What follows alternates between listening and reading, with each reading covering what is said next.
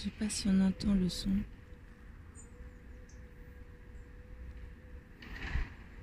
C'est une machine dans une forêt qui coupe les arbres.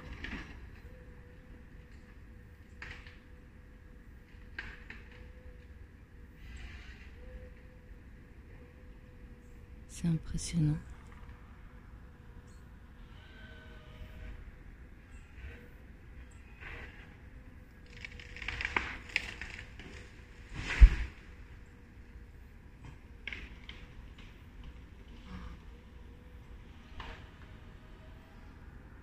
Voilà. On entend tomber les arbres ici. C'est une machine qui les coupe. Il n'y a plus de bûcherons. Il y a des pilotes de tracteurs à couper les arbres. C'est assez inégal comme combat. Il paraît que les arbres émettent des vibrations différentes quand ils voient un bûcheron s'approcher d'eux avec une, une scie. Là, avec un tracteur, ça doit pas être triste les ondes qui dégagent. Ça m'a fait penser à ces immeubles qu'on fait exploser pour libérer la place et probablement construire quelque chose de nouveau. Mais là, il y a un côté jouissif quand on voit un immeuble sauter aux explosifs contrôlés. Alors que là, ça m'a ému. C'est ce qu'on fait en Amazonie. Tous les jours, toute la journée. Là-bas, on parle en terrain de foot d'arbres coupés. J'arrive pas à imaginer. Et ça doit faire un bruit. Un sacré bruit. Les arbres qui crient. Ah bah cette fois-ci je suis en train de la traverser la Loire. Moi qui croyais que c'était la Loire qui séparait l'Isère de la Loire et en fait c'était le Rhône. Preuve de mes grandes connaissances géographiques françaises. Qui est marrant c'est qu'en traversant le Rhône je me suis dit tiens c'est marrant il ressemble au Rhône mais c'est quand même un peu bizarre de dire ça sur une rivière. Donc voilà. Je suis à je crois que c'est Brive-Charensac. je suis pas sûre. Mais je dois dire que les lieux n'ont pas de nom en fait à la base. C'est nous les humains qui avons mis des noms aux lieux pour ne pas nous perdre et nous y retrouver. Mais fondamentalement, une montagne, elle sait pas qu'elle s'appelle le Mont Blanc ou, ou la Chartreuse. Elle est là, c'est tout. Puis nous, on leur met des petits noms. Donc voilà, Brive-Charensac, je crois. Dernier patelin avant le puits. Ça a l'air assez grand. Et là, je suis face à un pont. Un pont cassé. Un pont qui s'arrête au milieu. C'est très beau et très poétique. Hum. J'aime bien les reflets des arches des ponts dans l'eau. Ça fait des grands cercles. Oui, il y a beaucoup trop de voitures. Ah, je me disais justement ce matin que ça faisait longtemps que j'avais pas croisé de pommier. Et là, je suis en train de longer la Loire par une espèce de no man's land. Je trouve ça très chouette. Il n'a pas été touché par euh, les bienfaits ou les méfaits de euh, comment ça s'appelle déjà? De d'urbanistes, voilà, les urbanistes, d'urbanistes ou d'architectes. Et donc ça ressemble vraiment au No Man's, Land qu'il y avait beaucoup à Berlin. Je sais pas où ça en est maintenant, mais il n'y a rien. C'est juste un immense pré, mais qui a pas l'air à sa place. Et donc, je marchais là-dessus et j'ai vu un monsieur qui était en train de secouer un arbre sur le, sur le côté. Alors évidemment, je me suis approchée, c'était un pommier. On a bien rigolé. il m'a dit qu'il était baliseur. Alors je l'ai remercié pour son travail parce que grâce à lui, on n'a besoin de rien. Ni GPS, ni plan, ni rien. C'est assez fou d'ailleurs. J'aurais pas pensé que c'était possible. Il n'y a qu'à suivre les coquillages. C'est donc un, un colleur de coquillages ou un semeur de coquillages.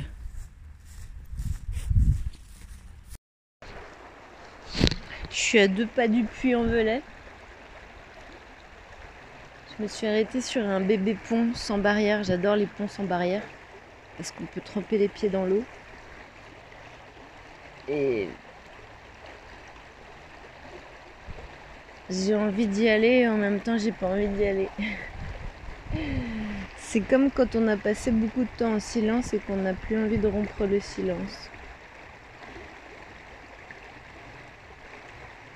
Retourner à la ville, la grande ville. Bon, ben j'y vais. de ce pas. Je suis arrivée au puits. J'ai trouvé un truc qui s'appelle l'accueil Saint-Georges. Je crois que c'est un monastère. C'est 23 euros et 57 centimes pour la nuitée et le petit déjeuner. Mais ça ressemble à une EMS. Alors je vais aller voir plus loin si j'y suis.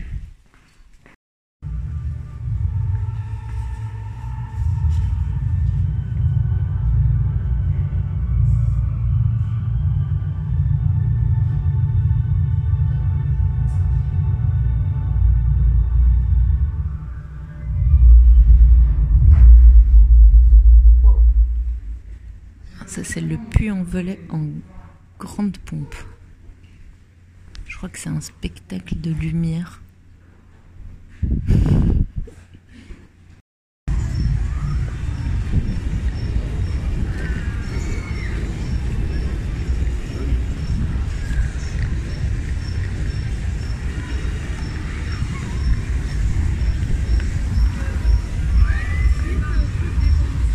C'est la fête foraine. Babylone. Du sucre partout. La mauvaise musique électronique. Des barbes à papa, des peluches. Allez, venez,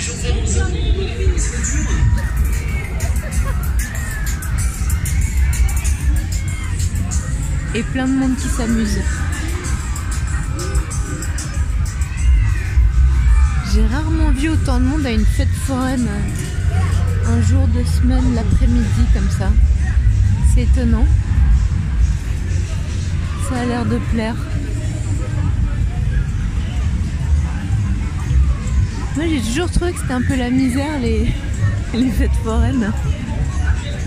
Mais l'été dernier, je suis passée à une fête foraine avec un père et ses deux enfants, un ami. Et on s'est tellement bien amusé.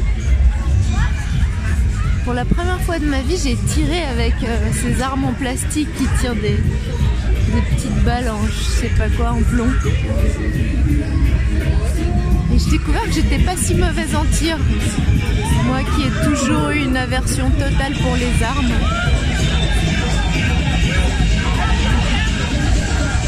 Ah là là. Moi ces manèges ils me font vomir.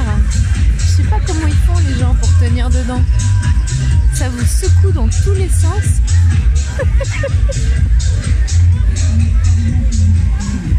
ah, il y a la pêche au petit canard là, c'est complètement nul ce truc. Je comprends pas. Il y a la fontaine de Trévise au milieu. C'est marrant, il n'y a pas que des familles, aussi euh, des anciens, des célibataires qui ont l'air d'attendre une date, des perdus, des retrouvés.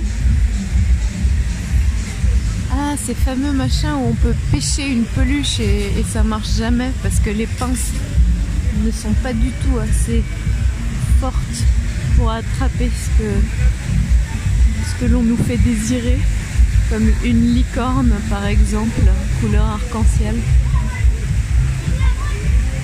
a les confiseries de Albert, des gaufres.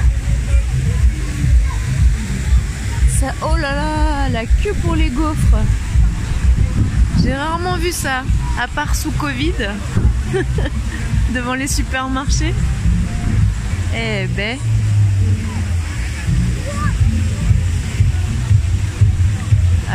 Ah, c'est bonne vieille musique de kermesse.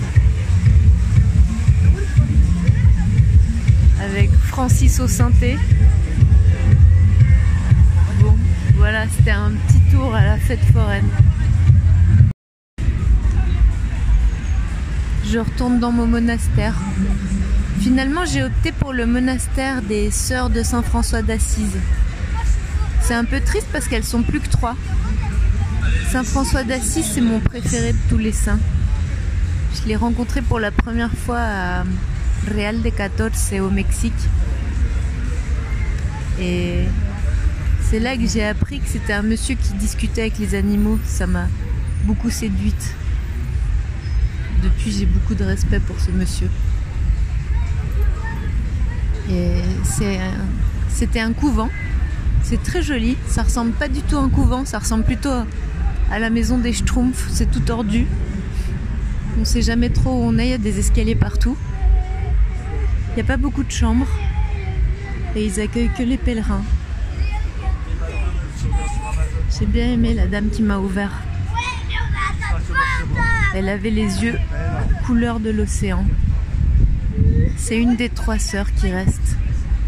Elle m'a dit qu'elles étaient une congrégation de 400 dans le monde entier. Ça fait pas beaucoup.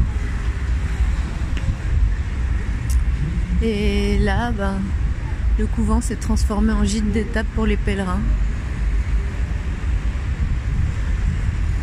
À travers ma fenêtre, j'ai la vue sur, euh, sur la Vierge et l'enfant qui fait coucou. C'est cette Vierge qui est posée sur un rocher très haut qu'on voit de très loin. Évidemment, je sais pas comment elle s'appelle, mais. Enfin, la Vierge Marie, mais elle doit avoir un nom, la Vierge du Mont Saint-Michel ou un truc du genre. J'ai fait une après-midi citadine avec mes euros en poche. J'ai trouvé un petit café sur la place d'où naît la Via Podensis, un petit café végétarien qui fait ses soupes d'automne tout orange. Elle était délicieuse. Patate douce, curcuma. Euh, de trois autres trucs, j'imagine. Très très bonne. Mais pas aussi bonne que celle de Claudine, je dois dire.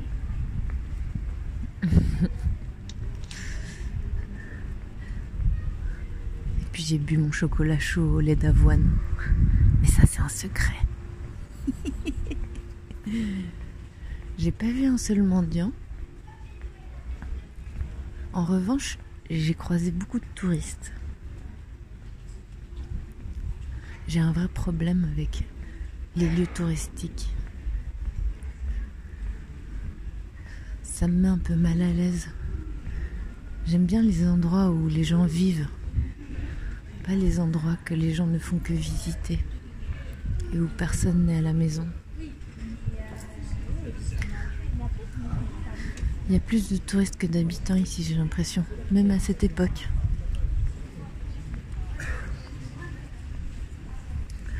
Je passe devant le café de la pèlerine où je me suis arrêtée cet été pour boire un petit thé. J'étais passée par là par hasard voilà la place du Plot.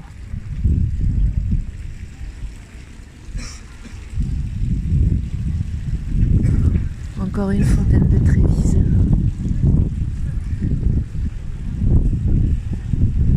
Demain matin, j'ai messe à 7h du matin.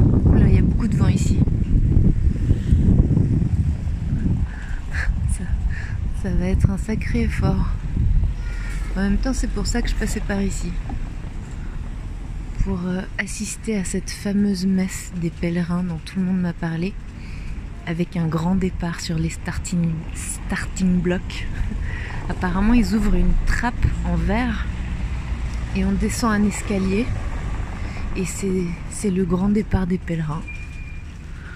Je suis très angoissée à l'idée qu'on soit beaucoup.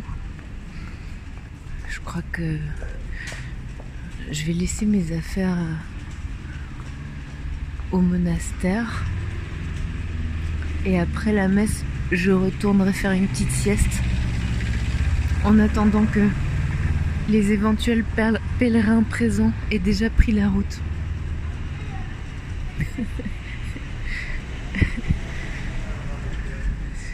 ouais, je crois que je préfère reprendre mon chemin toute seule. De toute façon, je risque de les recroiser plus tard. Sur les 300 km que je viens de 350 pardon, sur les 350 km que je viens de faire, j'ai croisé trois pèlerins. C'est quand même fou. Hein à peu près un tous les 100 km. Et c'était déjà bien. C'était bien comme ça. J'ai fait un sixième du chemin. Ça m'a pris à peu près 15 jours. 6 fois 15. 15, 30, 45, 60, 75. Mince, j'ai perdu le compte. C'est pas possible. Bref, il me reste deux mois. Normalement. C'est ce que les gens plus ou moins normaux calculent. Encore un mois en France pour arriver à Saint-Jean-Pied-de-Port et puis un mois en Espagne pour arriver à Compostelle. Je me demande si je vais tenir la route. Ce qui m'inquiète le plus, c'est le froid. Je me suis rendu compte que le froid, c'est vraiment l'ennemi juré. Parce que tant qu'il fait une température agréable, tout semble possible. Mais à partir du moment où on commence à avoir froid, froid aux mains par exemple, eh bien tout devient vraiment difficile. Et je sais pas si je suis prête à souffrir à ce point. On verra. Puis aussi pour les nuits, si je dois passer des nuits dehors, au cas où je devrais passer des nuits dehors, même avec mon sac de couchage merveilleux qui va à moins 9 degrés confort, j'ai euh, quelques appréhensions. Deux mois, 60 jours, c'est long. Là, je suis partie, on est le 28. J'ai découvert qu'on était le 28 octobre. J'ai dû remplir de la paperasse au couvent. 28 octobre et je suis partie le 10. En vrai, le 8. Ça fait 20 jours. Ça fait 3 semaines. Ah ouais, non, j'ai pas été très rapide. Hein.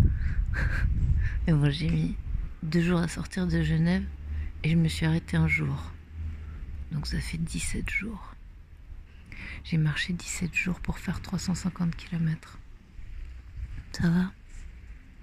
Chez la Baronne, bistrot resto. Il y a beaucoup d'endroits qui sont fermés ici.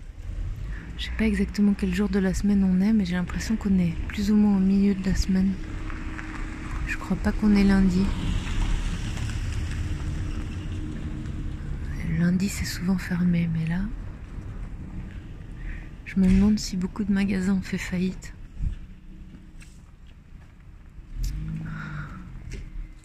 On m'a pas demandé mon passe sanitaire dans le petit euh,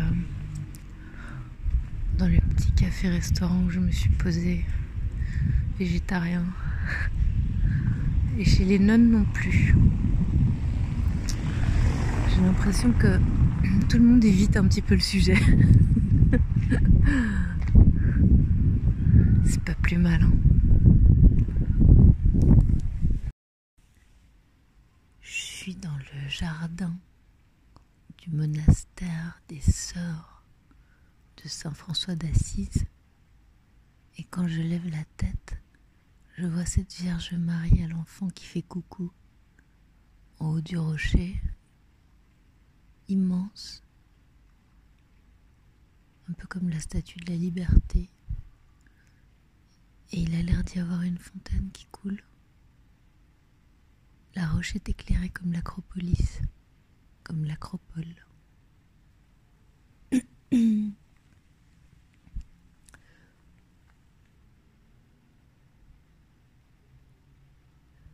beaucoup d'étoiles ce soir.